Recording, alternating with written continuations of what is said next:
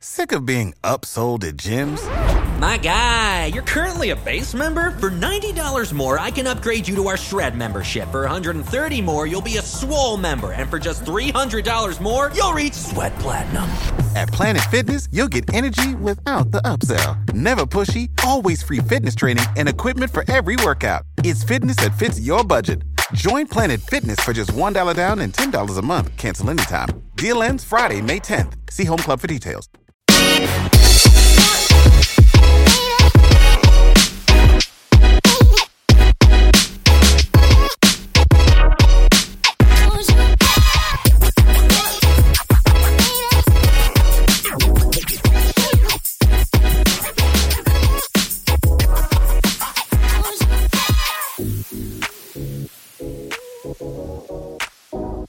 All right, everyone, welcome back to the Sixer Sense podcast. I am your host, Christopher Kline, here today with Jonathan Geib. No Lucas today, he's out, but we are going to hold down the fort and talk Sixers in a little bit of uh, football. We'll get to that later, but we're, we're going to start on a mostly positive note with the Sixers, John. 119, 108, their win over New York a few days ago that's where we're going to kick this off. It's obviously the Sixers lost to New York not that long ago, so this was a nice bounce back in that sense.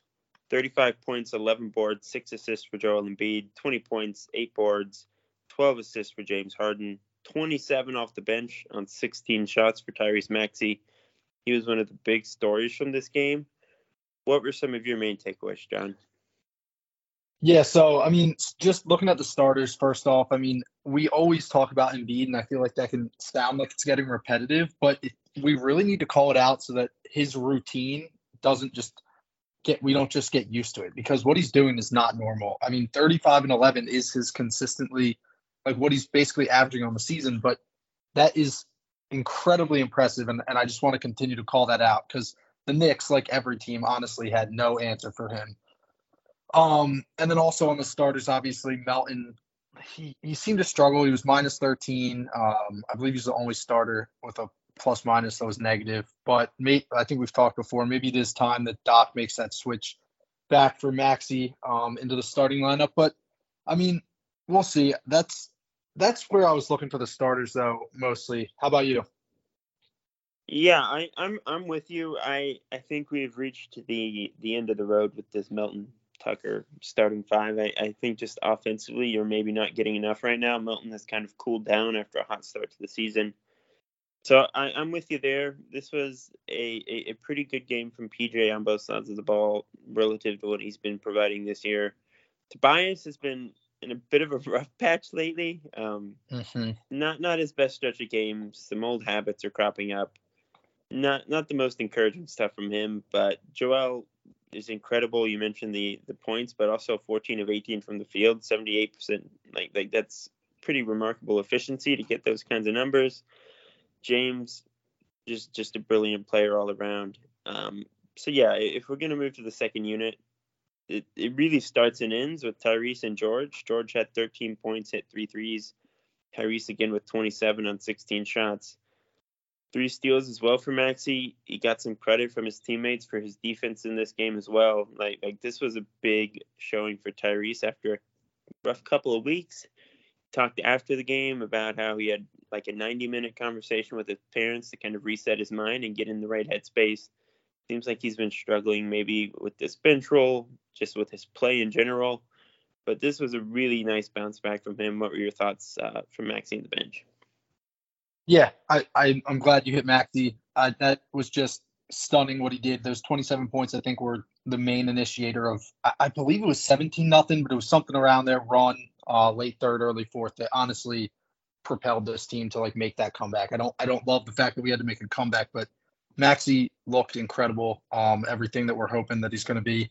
And then Niang, yeah, he like three for five from three is all we need. That's the kind of player we need off the bench to surround the starters or to surround the um, Embiid and other people coming off the bench just to be able to knock down shots. And he did that. So I, I honestly, Niang was kind of what stood out for me from the bench. Um, but I, as I was saying, we did have to make a comeback in the second half. That fourth quarter was just downright impressive. It seemed like that's when we really showed what we can do and what we look like. So, what what was your takeaway? Was it more so having to make that comeback, or how good they looked in the fourth? Yeah, I, I mean that's kind of the story of the Sixers is that they're capable of these really impressive moments where they look like the best team in the NBA, and then they'll either precede or follow it up with these really horrendous stretches where they just don't look themselves. So that that's an issue. It's an ongoing issue. It's something they have to fix. Jalen Brunson was all over them early in this game. They a lot of people on Twitter were, were calling for Matisse Thybulle, uh, who obviously isn't isn't with the team anymore. We'll talk about that. But a, a big game from Brunson. The Sixers have always struggled more than maybe they should, and as far as slowing down good point guards. Um, Julius Randle, 30 points, 10 boards. He's an all star for a reason. He's tough to stop in any matchup, just a really unique player. But yeah, I mean, it's not ideal. The Knicks are a good, not great team. Philly's a level or two above them. So be nice if they could just put together like four rock solid quarters and win a game comfortably. But, you know, yeah, I, is, I mean, better than no comeback.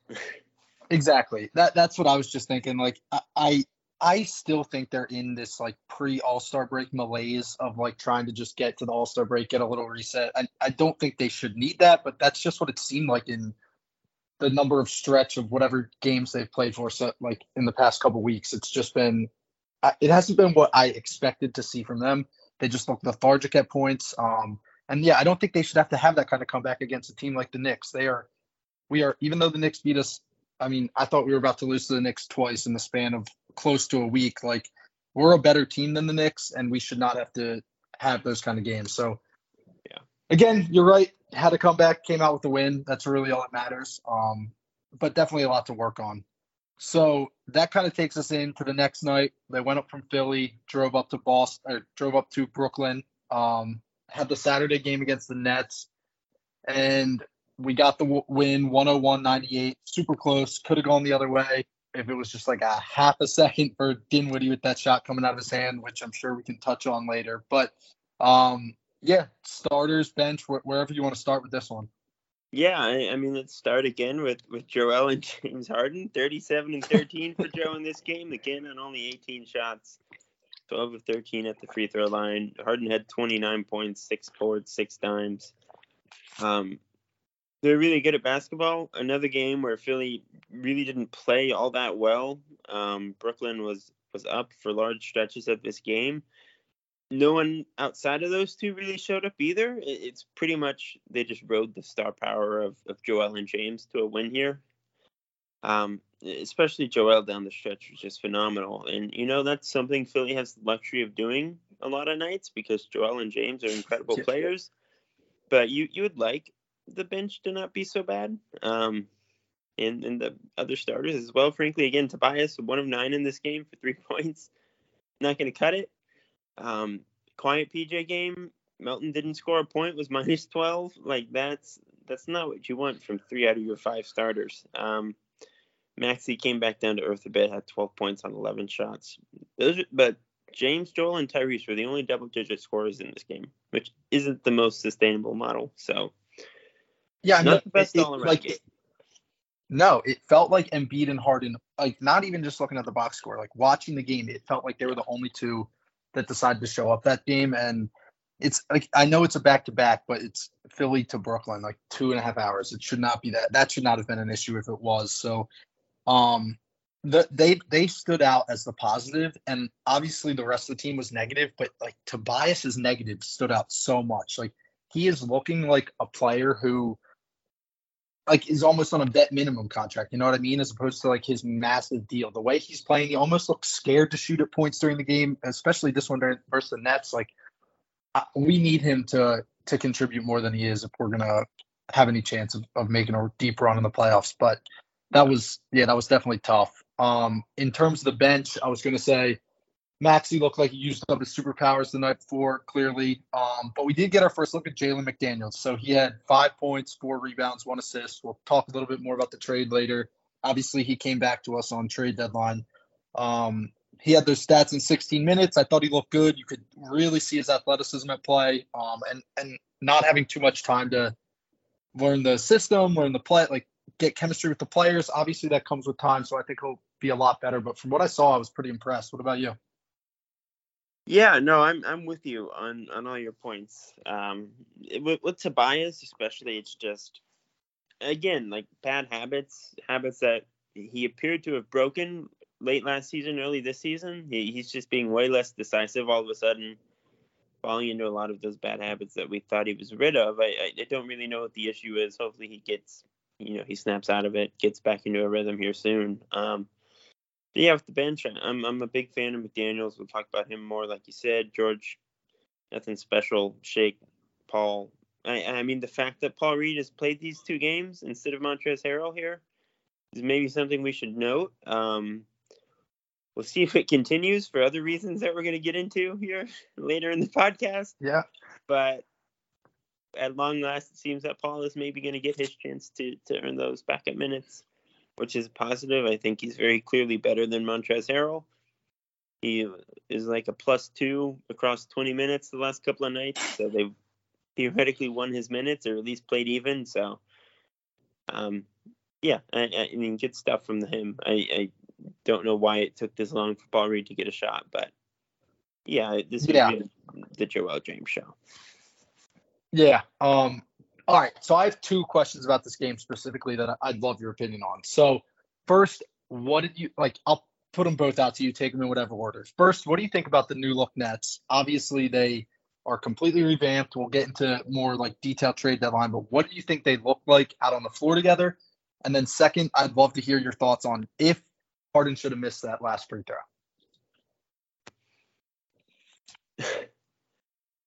Um, um, hmm. I, I mean, I'll, I'll I'll just start with the Nets. I, I think they're a very cool team. Like I'm I'm a big fan of that roster. I don't you know I don't think they're gonna win anything so to speak, but they're pretty loaded on the defensive end. They have a lot of quality two way wings, which is what every team covets in, in today's NBA. Um, they're, they're going to really swallow a lot of good teams whole on the defensive end. Offensively, they might have some more growing pains, but Dinwiddie puts a lot of pressure on the rim. I think Mikal Bridges is is in line for a leap here. He's going to put up some pretty impressive numbers, I have to imagine.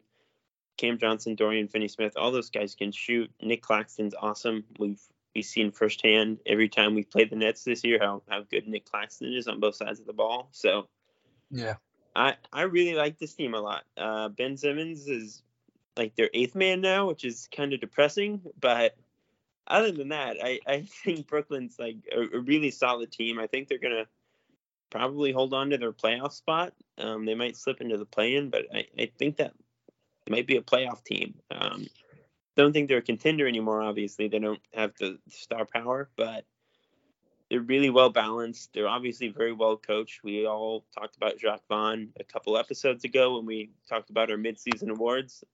He's coaching up a storm, and I I think that's a really interesting team.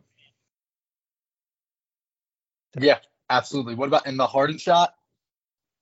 Um, you know, I I didn't really think much of it at the time. I um yeah, I, I don't honestly know if I have an opinion on the Harden shot, but but I I mean I, I, I was watching it live, and just to give the listeners some reference if if they uh, didn't see it, but um Harden went to the line Sixers up one with 0.9 seconds. So the Nets have a timeout. You figure if he makes them both, they can advance the ball and then get off a good shot, which is exactly what they did. And he and Dinwiddie yeah. drilled a deep three. And I mean, obviously after the buzzer, barely. But the other option is Harden missing the back end of that. If they get the rebound and try to call timeout, you're down to like 0.5, 0.4. I mean, mm-hmm. in live time, I was like, I was like, he needs, he should miss this. He should miss it. I can see it both ways, but I, I honestly yeah. he should miss it. Um, yeah, I mean, I, I think the the like fundamental like you probably should have missed it. Um, like you said, I understand wanting to be up three instead of two, uh, just in case. Yeah.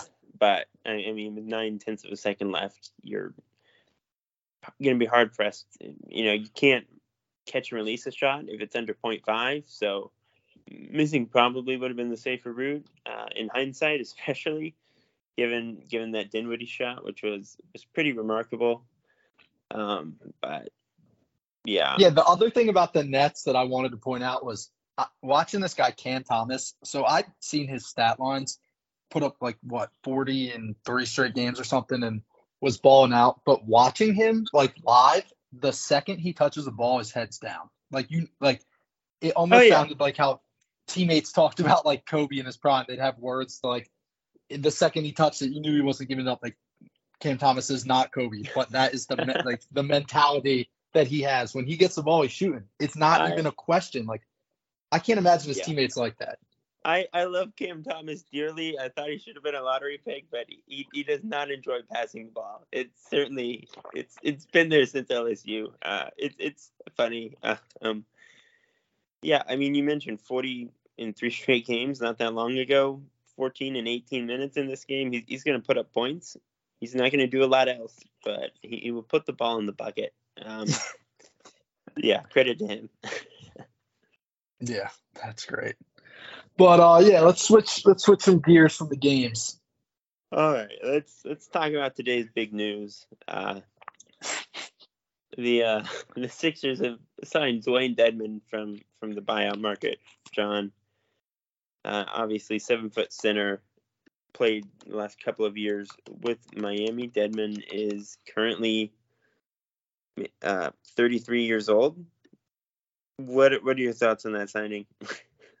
I, I don't understand it at all. Like I I I mean I going into the trade deadline, obviously everyone was like, Yeah, let's get a backup center, get a backup center. And when it didn't happen, I'm like, okay, I think we're gonna proceed with Paul Reed. And I, even now it still probably seems like that will be the way, but I am not sure why we did this. And um in our uh Slack for Sixer Sense, Matt Cahill, one of our contributors, put some amazing stats that I just wanted to throw out there. So he says that there was a tweet from Hoops Reference referencing that we now have the two worst backup centers in the entire NBA. Um, and it's the Heat are 11.9 points worse when Dedmon's on the court, and the Sixers are 3.4 points worse when Harrell's on the court. So now we have both of them. And then more info or more stats on Dedmon was that Miami averaged 13.8 fewer points per per 100 possessions with Dedmon on the floor. His minus 12.5 net rating is the worst of any Heat rotation member with more than 100 minutes on the season. So just absolutely positive stats coming out of Yeah. uh, Miami. Uh, I I un, unsure why we made this deal. So what are you thinking? Yeah, I, I mean Dedmon, even as as recently as last season, was like a, a solid, okay backup center, but he, he's looked pretty cooked this year. He he can shoot a little bit. In theory, he can protect the rim a little bit, but I'm pretty sure this is kind of going to fall into the DeAndre Jordan vein of guys who just cannot stay on the floor in the playoffs and not really in the regular season either. Uh, I, I agree. It's kind of not a very inspiring uh, signing. I, I think a lot of people thought they would use this buyout spot, this extra roster spot that they created by waiving the best three point shooter in the NBA, uh, sign a backup center. Uh, but uh, uh, at least with like Nerlens Noel, right? There's some credible belief that he could be a, a positive defender in the playoffs. Someone like that. You go for a young guy like Goga Bitadze, who just got bought out in Indiana. There's some upside. Dedmon's over the hill, like just to state it plainly. So I, I don't like it. You know, there are pretty quality guards and wings out there. I, I'd rather take like a wing who might be cooked even than a than a big who's just going to get played off the floor in the playoffs no matter what. Uh, yeah, I, I- think Paul Reed is objectively better than Dewayne Dedmon. I hope that Doc doesn't now shove all the backup center minutes to Dewayne Dedmon. If he's the fourth, third option, whatever you need at center in an emergency, that's fine. But he's not a guy the Sixers should be using every game. Um, it's kind of lame that this spot could have been Charles Bassey's or Isaiah Joe's, but that's a, I guess, another story for another day. Uh, but yeah, just just not a very inspiring move. I, I frankly he just shouldn't be on the court very often for Philly. I'll keep beating the Paul Reed drum because I, I think I'm right. um, yeah, not ideal. I think you're right. The next question, obviously, do you think we're do we think he's going to get some playing time? I mean, Doc's going to try him out. We'll see what's going to happen. But I agree with you completely. I think Reed's got to be the backup center to Joel. I, I think in the playoffs, that's the way it's going to go. Yeah. We both kind of think that's the right move right now. Um, and hopefully it shows out. Reed's got the opportunity to make it his if he wants it, and uh, we'll just have to wait and see. But okay, so last time we recorded. Our bodies come in different shapes and sizes, so doesn't it make sense that our weight loss plans should too? That's the beauty of Noom. They build a personal plan that factors in dietary restrictions, medical issues, and other personal needs so your plan works for you. Noom doesn't restrict or shame when you want to treat yourself. Their flexible program focuses on progress instead of perfection. You don't have to give up carbs or anything. And with their daily lessons, you can learn something new about your food choices every day. After just a few days of using the app, I learned how to recognize cues for overeating and how to choose the right foods to feel full. Stay focused on what's important to you with Noom's psychology and biology based approach. Sign up for your trial today at Noom.com. That's N O O M com and check out Noom's first ever cookbook, The Noom Kitchen, for a hundred healthy and delicious recipes to promote better living. Available to buy now wherever books are sold. Recorded was Wednesday night, just for uh, clarity's sake. So we missed some big um, NBA trade deadline news. I'd love to get into as much of it as we can today. So um, I think we finished recording at like 10 on Wednesday. Mere three hours later, we had a Kevin Durant trade. So Kevin Durant and TJ Warren went to the Phoenix Suns in exchange for Mikal Bridges, Cam Johnson, Jae Crowder, who then got flipped, um, four first round picks, and a first round pick swap. So that, I mean, honestly, you don't see players like Kevin Durant getting traded at the trade deadline. This was the most absurd trade deadline I've been a part of, not just because of the Kevin Durant thing, but that headlined it for sure. It, it shifts the balance of power in the NBA immediately the second he sh- shows up. So, I mean, what are your thoughts on that trade, uh, Chris? Yeah, I mean, going back to that podcast, I was listening to it the other day, and it was like a throwaway line, kind of a joke at the moment. I was like, the Nets are still contenders as long as the Suns don't trade for Kevin Durant, and, and then they actually did it. So, yeah, um, Phoenix pretty immediately moved to, to like front runner in the NBA. They're like title favorites, I think, everywhere at this point. Um, for good reason. Kevin Durant's an amazing superstar who can fit with just about any system and any star. Him and Devin Booker are going to do awesome things together. They still have Chris Paul and DeAndre Ayton. Uh, they don't have much of a bench at the moment, but when you got those guys, it's it's hard to get too concerned. Um, again, the Nets, I, I, I really like this new like Nets team we'll see how much of it they they keep together uh, over the summer. But you know, given the circumstances, they got a pretty good haul. I'm, I'm Mikal Bridges and Cam Johnson are amazing players. They got four first round picks. Uh, you know, Brooklyn's gonna be okay. Uh, but yeah, I, I mean the Suns are like title favorites now. That that's a, a huge move that shifts the balance of power in the NBA it really like the West has been kind of a mess this year, and Denver's been running in pole position for a while, and now there's a real, real battle at the top of that conference. That's going to be a lot of fun to watch. Yeah, uh, that, that I you, you said it great. Sorry, I started over that, but you just said it great. I the things I would point out, obviously, this team, the Suns team, was in the NBA Finals two years ago and they were third, I think, when they made this trade. Like they haven't been playing great, but they've been under the radar. And this is, I, I mean, obviously all the team players they gave up, but they have, still have Chris Paul, DeAndre, and Devin Booker, the core of that team that went to the finals. And you're adding potentially the best player in the NBA. I, I mean, I immediately understand why they're title favorites. I I think it's going to be incredibly fun to watch. You could add one of us as the fifth player on that team, and we could probably go to Western Conference Finals. Like that's it's honestly unbelievable what they're going to look like. Um, and then on the net side, I I see a lot. I forget who mentioned it, but someone uh, I was listening to was saying that this team looks a lot. This Nets team looks a lot like the team pre Kevin Durant and Kyrie Irving, like that Kenny mm-hmm. Atkinson coaching, where it's a lot of young guys, a lot of grit. They play really hard and, and they fit well together. They got some talent. No superstars, but they were a good team. I mean, they interested Kevin Durant enough to consider it when he was looking where he was going to go. I mean, I think this Nets team actually might surprise some people. I, I think they'll stay yeah. out of the play in. I think they might be top six. We'll see. But the one I'm thing that. I found really, yeah.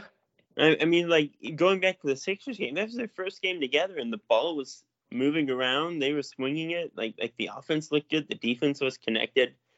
Mikal Bridges and Dorian Finney-Smith are like all defense caliber guys. Nick Claxton is in the defensive player of the year conversation.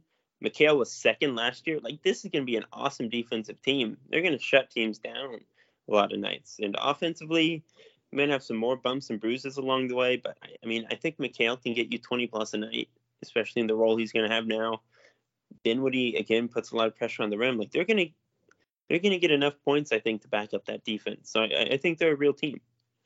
Yeah, and the only other thing I was to say that I found really interesting is Brian Windhorst was saying that when Kyrie was traded to Dallas, the Nets were under the impression that Kevin they were going to work with Kevin Durant to have him stay. Like they understood that he was upset, but they were trying to have these hard conversations. I think was the quote to keep him with the franchise and see what he wanted. And then after Kyrie's gone, and I think maybe 24 hours went by, Kevin Durant says that he wants to be out.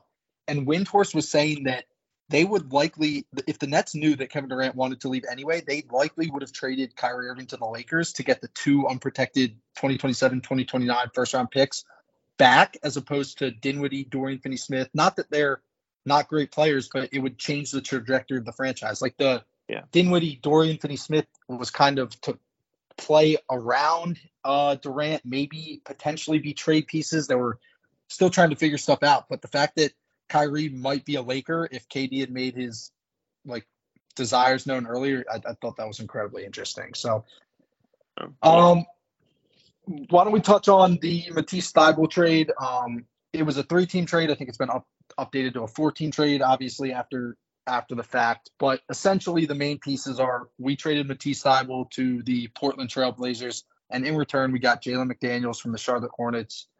Uh, forward six nine, I think two ten. What do you? What are your thoughts on that trade?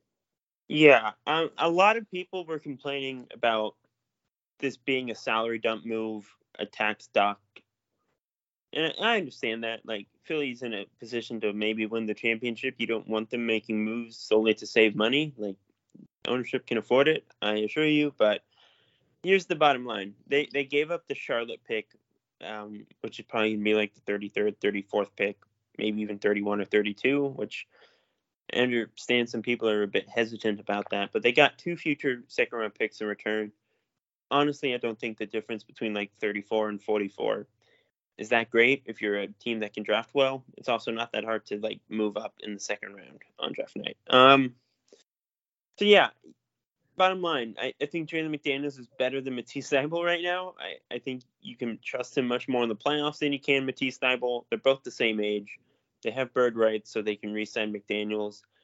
And I don't know what kind of contract he's going to demand, but it might even be less than what Thybulle is going to demand, just because Thybulle has two all defensive teams on his resume. So I thought it was a pretty good trade. Like you move one second round pick, you get two back. You get I think, a better player, at least a better fit for a team that's trying to win right now. He's the same age. They're both young. I, I was pretty happy with this trade. I think McDaniels is going to do a lot of good things. He's six nine. He can defend a lot of positions. Going to give you some more versatility in the front court. Defensively, I, I could see a lot of small ball groups led by him and PJ up front in the playoffs.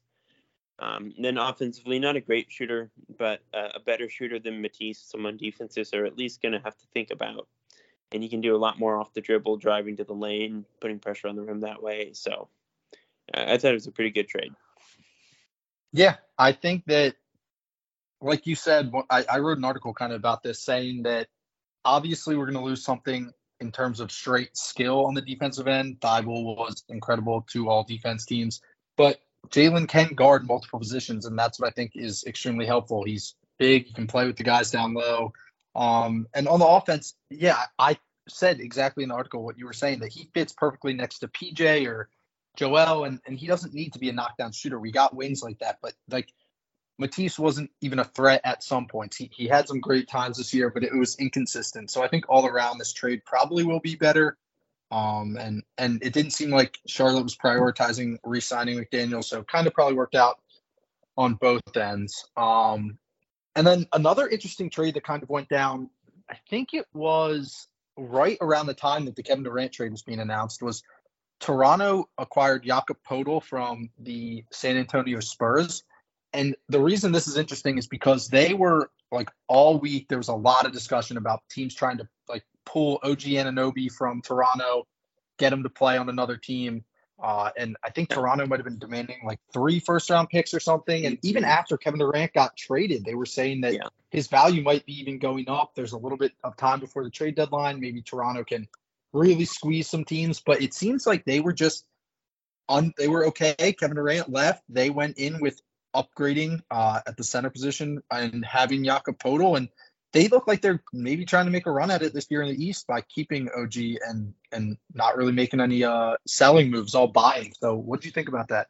Yeah, I mean, it wasn't even just OG too. Like Fred Van VanVleet was in plenty of rumors. There was rumors that KD wanted the Nets to try to trade for Siakam, and that maybe he wanted to trade because they couldn't do that. Like there were a lot of rumors around all their guys. Um, and then they just trade for Poeltl, who I, I think is like a top hundred-ish player. Like Poeltl's really good. He, he's an excellent defender, really fundamentally sound, good finisher inside. Like he's gonna make them a better team. They've been obviously looking for a center all season. Um, you know, Toronto's had a rough year, but just last season they were like, you know, top six seed that was able to give Philly some trouble in the playoffs. They this roster has been very competitive in the past, so it'll be interesting to see if they can make a run. Uh, defensively, they're fine. It's offense that has given this team a lot of trouble in the past. I don't think Poeltl is really solving that particular issue, but they have the star power. Like Siakam's a legit star. Fred has, you know, t- tapered off a little bit, but he's still a really good player. OG's a really good player. Scotty Barnes was rookie of the year. He's he's starting to find his groove now. Like they have a lot of good pieces. So I, I could see them getting a little bit better here down the stretch. Um, defensively, they're going to be absolutely fine, but it'll be interesting to see if they can put the pieces together offensively. Yeah, absolutely. I mean, on top of that, we had there were so many other trades on the day. I know there's a couple I want to touch on, but I'll give you the opportunity. Anything else from the trade deadline? Other teams that we didn't talk about made moves that you wanted to hit on? Yeah, I I mean, I I thought the Gary Payton trade was pretty cool for Golden State before it was, you know, they're, they're going to basically be missing him until the playoffs, it seems like. So that's, that's kind of a bummer. Um, but obviously, he helps the Warriors quite a bit. They need all the help they can get. Part of that trade was James Wiseman going to Detroit, where it appears that he's going to be starting. Um, I'm not convinced he's better than Jalen Duren, but we'll see what goes on there. I obviously a former number two pick, plenty of upside, a monster athlete. There's a reason he was number two. I don't know if it was the right pick. In fact, I know it definitely wasn't the right pick, but there's a lot of upside there still. so I, I, understand the Pistons taking the swing. Saddiq Bey going to Atlanta, um, you know, he'll help their bench. Uh, yeah, I, I, I, I thought that was an interesting move. The Clippers, who you got written down here in the agenda, made a lot of a lot of moves. Eric Gordon, Bones Hyland, Mason Plumlee. Uh, Plumlee, in particular, is a really, really strong backup center. Uh, the guy I know Lucas liked a lot uh, and wanted Philly to trade for. And just to bring it back to Philly for two seconds, like if they had traded for a legitimately good backup center, I would have been fine with it. They had traded for Plumlee, like cool. You you play Mason Plumlee because he's a, like a starting caliber guy. He can hold down the fort for 15 minutes, but Dedmon just sucks. So back to the, the Clippers though. I, I think the Clippers got better. Um, I think the Warriors get better if they can get Gary Payton back before the playoffs. And yeah, um, any any moves that stood out to you? Yeah, I mean, I'll I'll touch a couple on what you said about um, obviously Wiseman getting traded. I'm shocked that the Warriors kind of didn't hit on a pick because they seem to be so good at doing that. So that was something to note. And I love Bones Hyland to the Clippers. I mean, he seems to be dropping minutes with the Nuggets, which I don't understand. I mean, maybe I'm a little biased being from Delaware. He's a Delaware product, but um, he is a great player, and I think he's going to give the Clippers a, like a strong identity off the bench. He can get buckets when he wants. So I'm looking forward to seeing Bones play for uh, the Clippers. The Gary Payton trade too. That was just so interesting to me. The fact that like it seems as though the Portland Trailblazers did not bring up the fact that they'd essentially been giving Gary Payton Toradol to make him play like throughout the year. Or uh, it just blew my mind that the Warriors seem to have no understanding of that. The next day after the trade deadline, like that news coming out was just this trade might be up in the air. I mean, yeah, the the Warriors are not making a trade, especially for Gary Payton for future. Like that was for this year. And I, Yeah. I mean, you say he might be back by the playoffs. I, I heard surgery could even take him into the offseason. Hopefully it doesn't, but who knows? I mean, uh, just the whole the whole story around that. If you haven't seen it, definitely look it up. It's just it's a fun read. Um, and then I, I just thought it was cool to note that not cool. I feel bad, but John Wall back to the Rockets was kind of funny. Um, obviously he's going to get cut or waived, but um, he was in purgatory there, wasn't playing for years. Like they didn't even want him on the court, just getting paid, staying away from the team. Goes to the Yeah. Clippers, and then right on back to Houston. Very recently was on a podcast talking about how much he hated Houston. So Yeah. yeah. no, uh, Yeah, I'd be interested to see who wants John Wall at this point. Obviously, the Clippers signed him to be a bench guard on a playoff contender, and if he can't make it there, it'll be interesting to see if he can make it. Because all we've heard all season from, from the Clippers is, aside from they need a backup center, is they need a, another point guard. So if, if John Wall couldn't snuff it there, it'll be interesting to see who takes the gamble. Um, Danny Green also going to Houston in the whirlwind of trades, got bought out. He's going to Cleveland. Who would have been a much better buyout candidate than Dewayne Dedmon, but um, he'll get minutes in Cleveland. He'll probably look really good and make me very upset. Um, Yeah. the- So, yeah. So outside of the, outside of the trade deadline, before we get uh, to the last topic, there was one other thing I wanted to ask you about. So they announced the um, injury replacements for the All Star game. Um, I think De'Aaron Fox and Anthony Edwards out west, Pascal Siakam in the east, which um, obviously pushed uh, Joel Embiid into the starters, which obviously he wasn't originally chosen, which is kind of annoying, but he will be starting. I'm not sure if they've made an announcement if Jaylen Brown is going to need a replacement, but uh, if he does, maybe Harden. I don't know. I wanted to see what you thought about those three getting there, uh, getting into the All Star game, and maybe Embiid getting that promotion. yeah, um, I, I'm a big fan of all three. Uh, Fox is it, it's a really cool moment for him. He's been working towards this for a while. Uh, you know, the Kings have been really stuck in purgatory for for a long, long time now. So having two All Stars is a really cool moment for that franchise. Um, Edwards probably should have made it the first go around without the injury replacement. He's been awesome for Minnesota, pushed them back into the playoff conversation.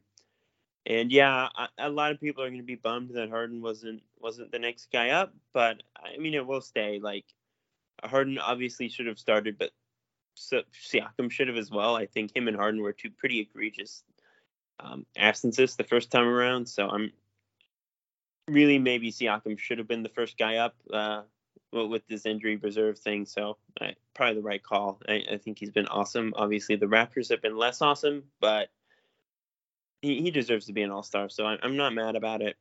Hopefully, like you said, if they need another guy, I mean, hopefully they don't need another guy. You don't want guys to get hurt, but if they do, I, I would imagine that Harden is the next guy they call. Uh, Yeah, I mean, people are pushing for that Jimmy Butler, Jimmy Butler, but um, it should be Harden. Yeah, in my Yeah. opinion. And and Anthony Edwards, I really like to see because they asked him why he shouldn't be like about not being selected for an All Star right after the reserve reserves were initially announced, and he just was so professional. Just said, "I don't deserve it," and they were like, "What do you mean? You're playing incredible." He said, "I didn't play great early on in the season." He said he wasn't surprised, and the media just kept being like, "Why weren't you surprised? Like you're playing so well, like you're doing great for the Timberwolves."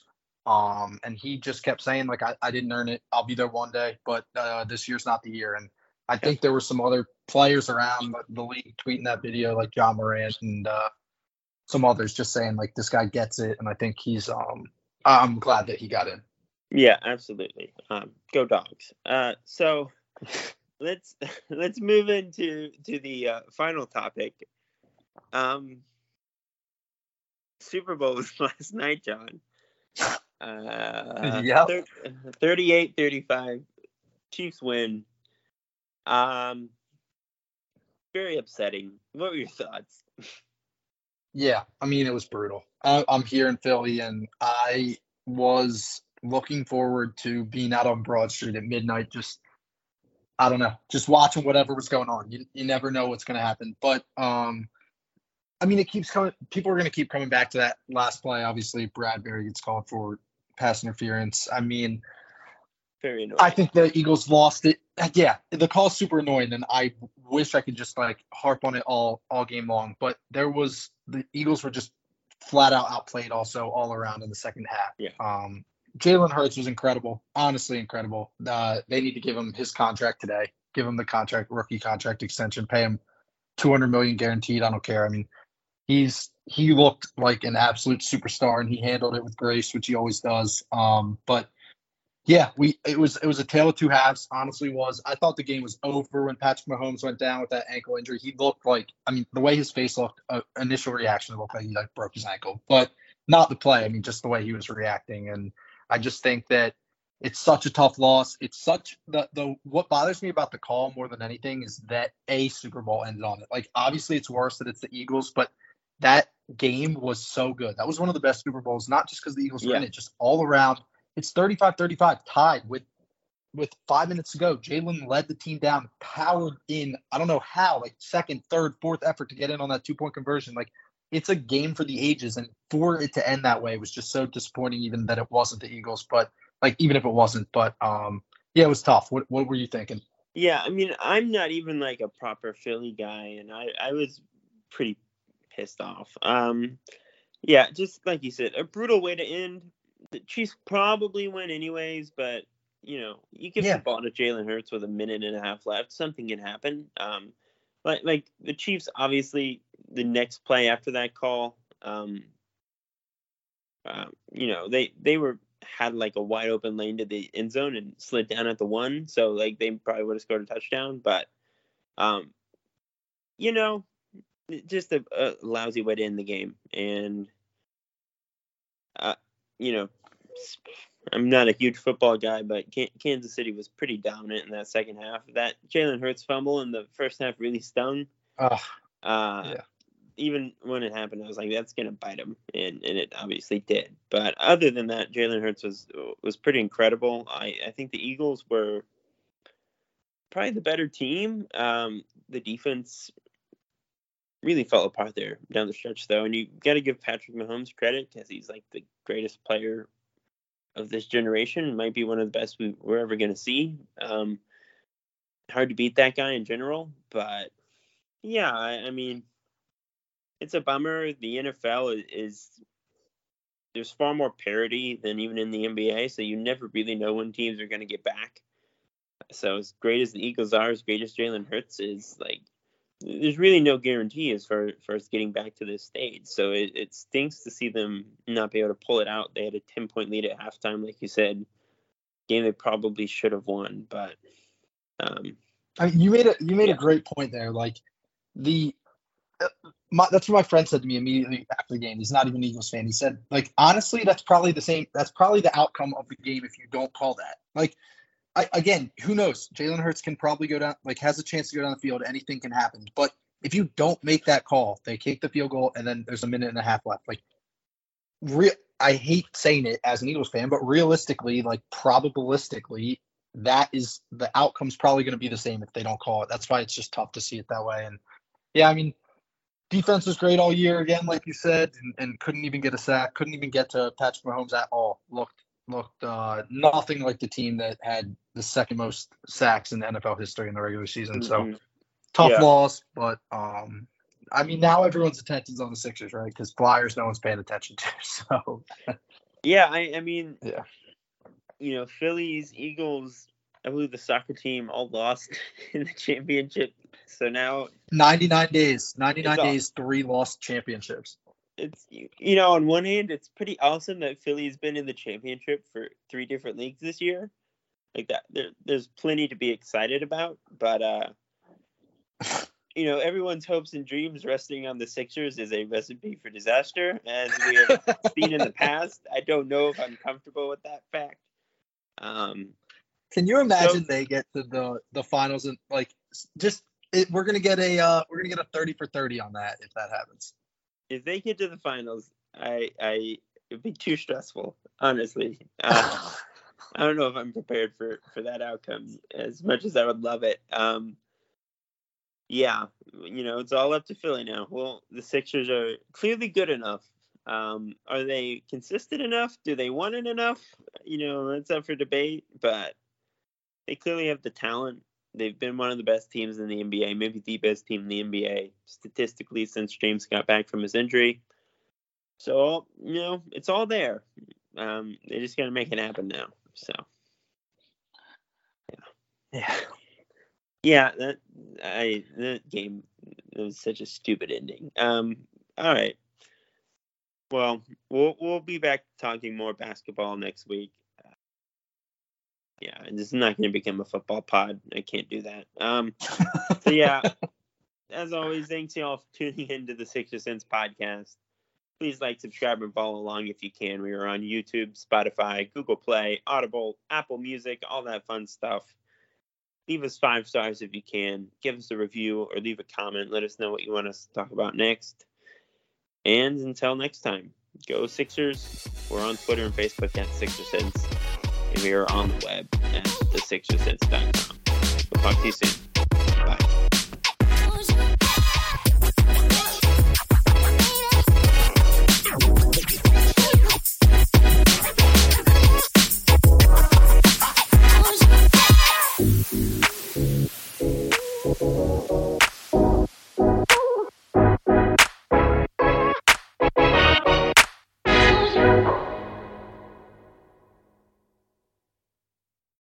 Without the ones like you, who work tirelessly to keep things running, everything would suddenly stop.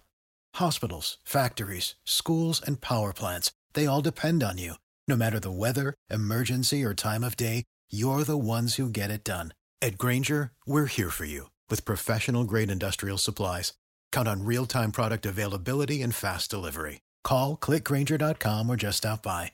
Grainger for the ones who get it done.